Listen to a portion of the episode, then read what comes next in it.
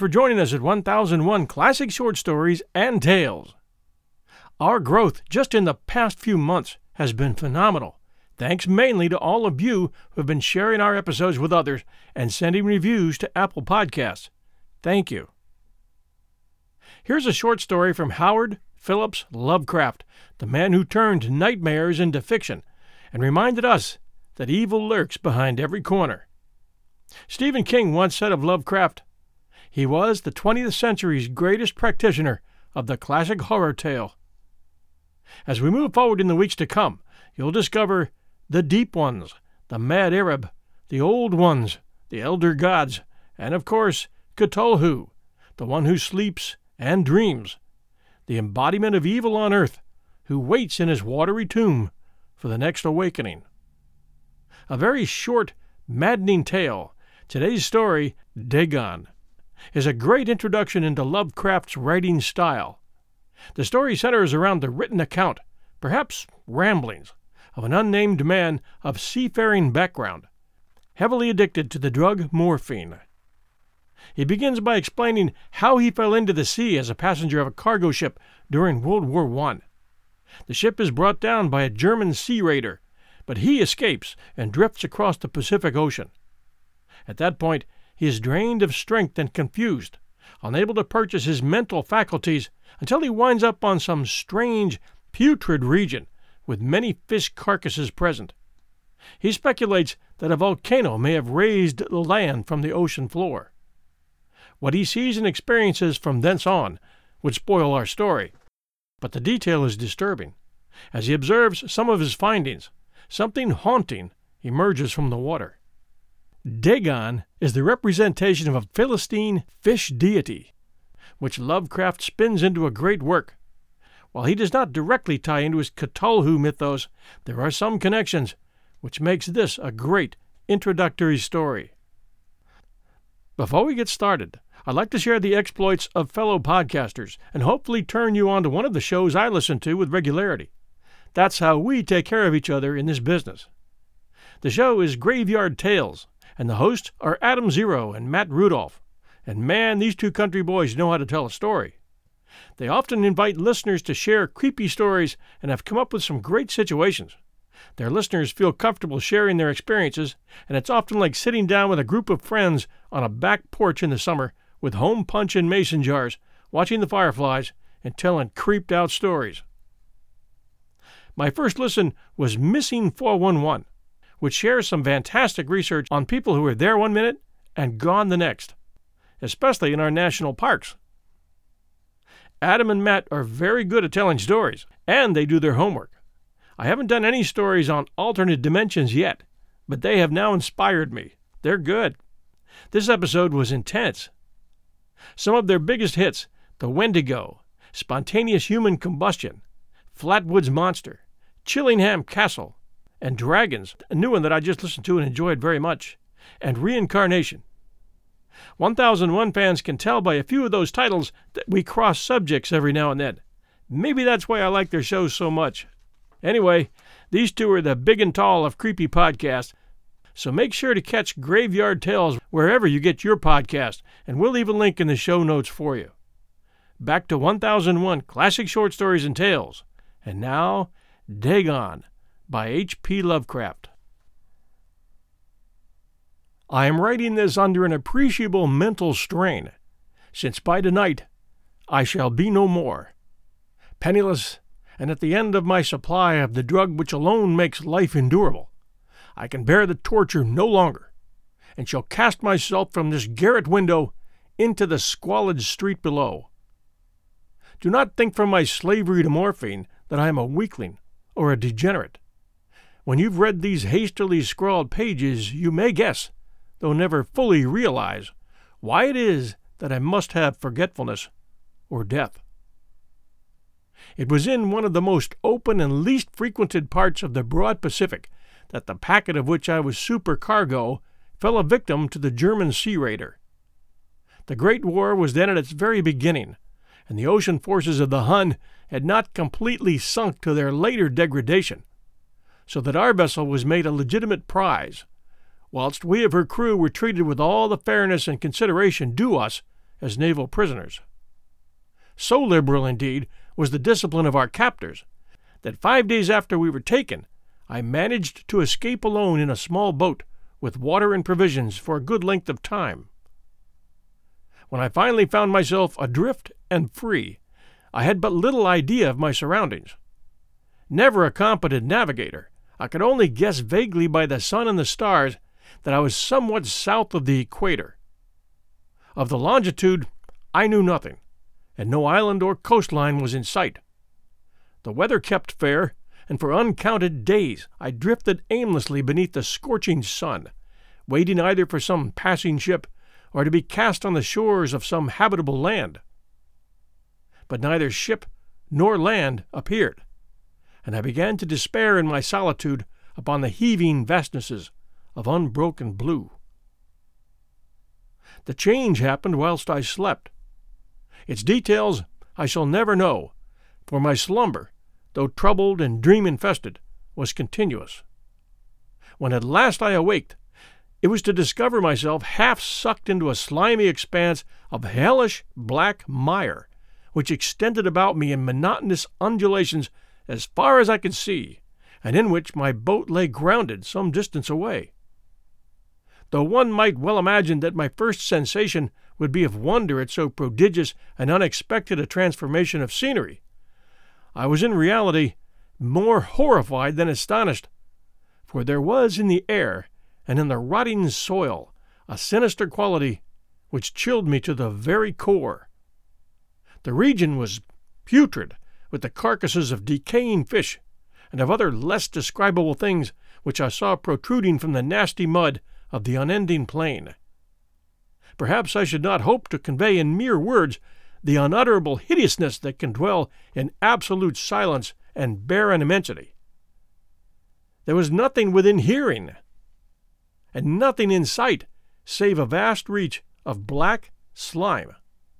Yet the very completeness of the stillness and the homogeneity of the landscape oppressed me with a nauseating fear.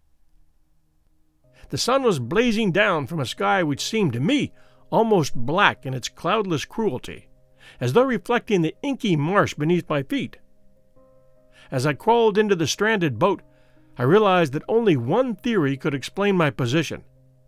Through some unprecedented volcanic upheaval, a portion of the ocean floor must have been thrown to the surface, exposing regions which for innumerable millions of years had lain hidden under unfathomable watery depths. So great was the extent of the new land which had risen beneath me that I could not detect the faintest noise of the surging ocean, strain my ears as I might. Nor were there any sea fowl to prey upon the dead things. For several hours I sat thinking or brooding in the boat, which lay upon its side and afforded a slight shade as the sun moved across the heavens.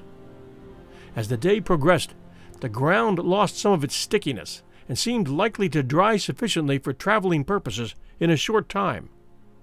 That night I slept but little, and the next day I made for myself a pack containing food and water, preparatory to an overland journey in search of the vanished sea and possible rescue. On the third morning, I found the soil dry enough to walk upon with ease. The odor of the fish was maddening, but I was too much concerned with graver things to mind so slight an evil, and set out boldly for an unknown goal. All day I forged steadily westward, guided by a faraway hummock which rose higher than any other elevation on the rolling desert. That night I encamped, and on the following day still traveled toward the hummock, though that object seemed scarcely nearer than when I had first espied it. By the fourth evening, I attained the base of the mound, which turned out to be much higher than it had appeared from a distance, an intervening valley setting it out in sharper relief from the general surface. Too weary to ascend, I slept in the shadow of the hill. But ere the waning and fantastically gibbous moon had risen far above the eastern plain, I was awake in cold perspiration, determined to sleep no more. Such visions as I had experienced were too much for me to endure again. And in the glow of the moon, I saw how unwise I had been to travel by day. Without the glare of the parching sun, my journey would have cost me less energy Indeed, I now felt quite able to perform the ascent which had deterred me at sunset. Picking up my pack, I started for the crest of the eminence.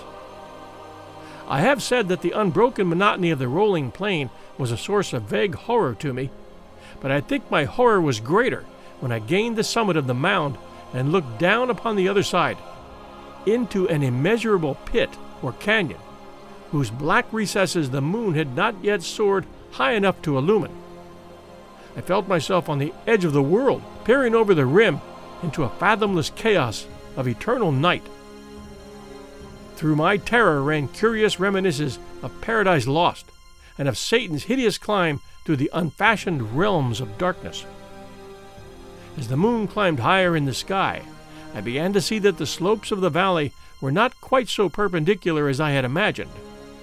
Ledges and outcroppings of rock afforded fairly easy footholds for a descent, whilst after a drop of a few hundred feet, the declivity became very gradual.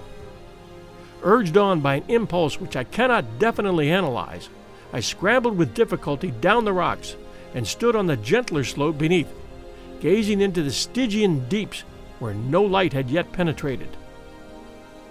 All at once, my attention was captured by a vast and singular object on the opposite slope, which rose steeply about an hundred yards ahead of me, an object that gleamed whitely in the newly bestowed rays of the ascending moon.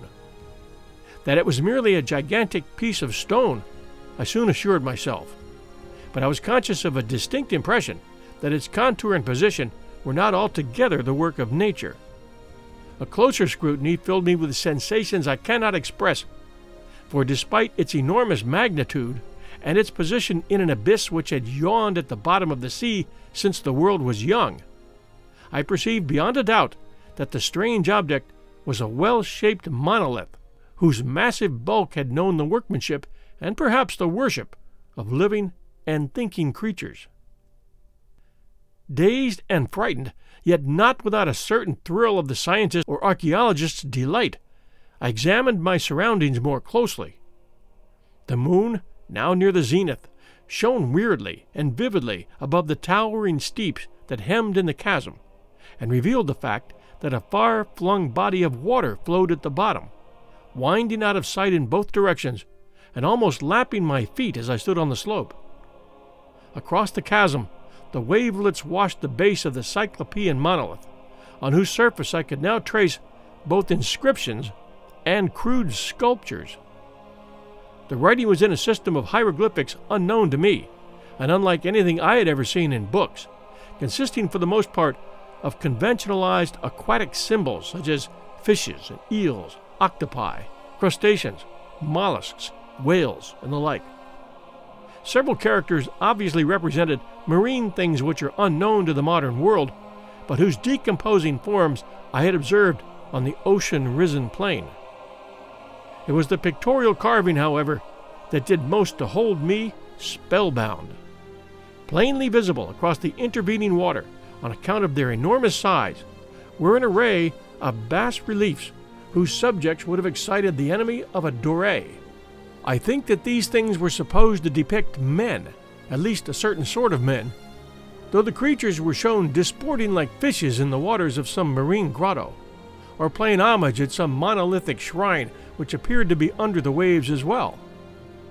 Of their faces and forms I dare not speak in detail, for the mere remembrance makes me grow faint. Grotesque beyond the imagination of a Poe or a Bulwer, they were damnably human in general outline despite webbed hands and feet, shockingly wide and flabby lips, glassy, bulging eyes, and other features less pleasant to recall. Curiously enough, they seem to have been chiseled badly out of proportion with their scenic background, for one of the creatures was shown in the act of killing a whale represented as but little larger than himself. I remarked, as I say, their grotesqueness and strange size, but in a moment decided that they were merely the imaginary gods of some primitive fishing or, or seafaring tribe, some tribe whose last descendant had perished eras before the first ancestor of the Piltdown or Neanderthal man was born. Awestruck at this unexpected glimpse into a past beyond the conception of the most daring anthropologist, I stood musing whilst the moon cast queer reflections on the silent channel before me. Then, suddenly, I saw it. With only a slight churning to mark its rise to the surface, the thing slid into view above the dark waters. Vast, Polyphemus like, and loathsome, it darted like a stupendous monster of nightmares to the monolith, about which it flung its gigantic, scaly arms, the while it bowed its hideous head and gave vent to certain measured sounds. I think I went mad then. Of my frantic ascent of the slope and cliff, and of my delirious journey back to the stranded boat, I remember little now. I believe I sang a great deal, and laughed oddly when I was unable to sing. I have indistinct recollections of a great storm some time after I reached the boat. At any rate, I know that I heard peals of thunder and other tones which nature utters only in her wildest moods. When I came out of the shadows, I was in a San Francisco hospital, brought thither by the captain of the American ship which had picked up my boat in mid ocean. In my delirium, I had said much, but found that my words had been given scant attention. Of any land upheaval in the Pacific, my rescuers knew nothing, nor did I deem it necessary to insist upon a thing which I knew they could never believe. Once I sought out a celebrated ethnologist and amused him with peculiar questions regarding the ancient Philistine legend of Dagon, the fish god, but soon perceiving that he was hopelessly conventional, I didn't press my inquiries. It is at night, especially when the moon is gibbous and waning, that I see the thing. I tried morphine, but the drug has given only transient surcease and has drawn me into its clutches as a hopeless slave. So now I am to end it all, having written a full account for the information or the contemptuous amusement of my fellow men. Often I ask myself if it could not all have been a pure phantasm, a mere freak of fever, as I lay sun stricken and raving in the open boat after my escape from the German man of war. This I ask myself, but ever does there come before me a hideously vivid vision in reply. I cannot think of the deep sea without shuddering at the nameless things that may at this very moment be crawling and floundering on its slimy bed, worshipping their ancient stone idols, and carving their own detestable likenesses on submarine obelisks of water soaked granite. I dream of a day when they may rise above the billows to drag down in their reeking talons the remnants of puny, war exhausted mankind. Of a day when the land shall sink and the dark ocean floor shall ascend amidst universal pandemonium. The end is near. I hear a noise at the door as of some immense slippery body lumbering against it. It shall not find me. God, that hand!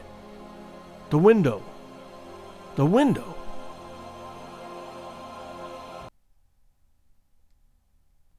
Thanks for joining us for H.P. Lovecraft's famous short story, Dagon. For those of you relaxing in your beach chairs, remember that quote I cannot think of the deep sea without shuddering at the nameless things that may at this moment be crawling and floundering on its slimy bed. Our next Lovecraft tale is The Shadow over Innsmouth, one of his most beloved tales and one of my favorites. Remember to catch our other shows 1001 Heroes, Legends, Histories, and Mysteries, 1001 Radio Days, and 1001 Stories for the Road, all of which take a different look at history and have an interesting story to tell. Radio Days is pure entertainment, from suspense to comedy shows to crime dramas.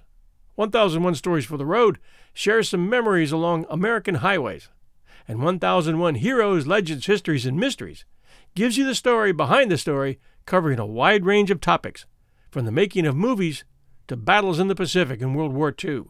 And this is important. For those of you who have been using our app, the 1001 Stories Podcast Network app, that is going away very soon, along with our subscription program. As we have changed hosts, we're moving to Megaphone. For you fans who have the app, we now offer a link that has all four of our shows in one. It's easy to use, and it's at www.megaphone.com. 1001storiesnetwork.com. That's 1001storiesnetwork.com. I'll leave the link in the show notes for you. Don't forget to check out our friends at Graveyard Tales. I'll leave that link in the show notes as well. Well, that's it for today. Thanks for joining us at 1001 Classic Short Stories and Tales. We'll be back real soon.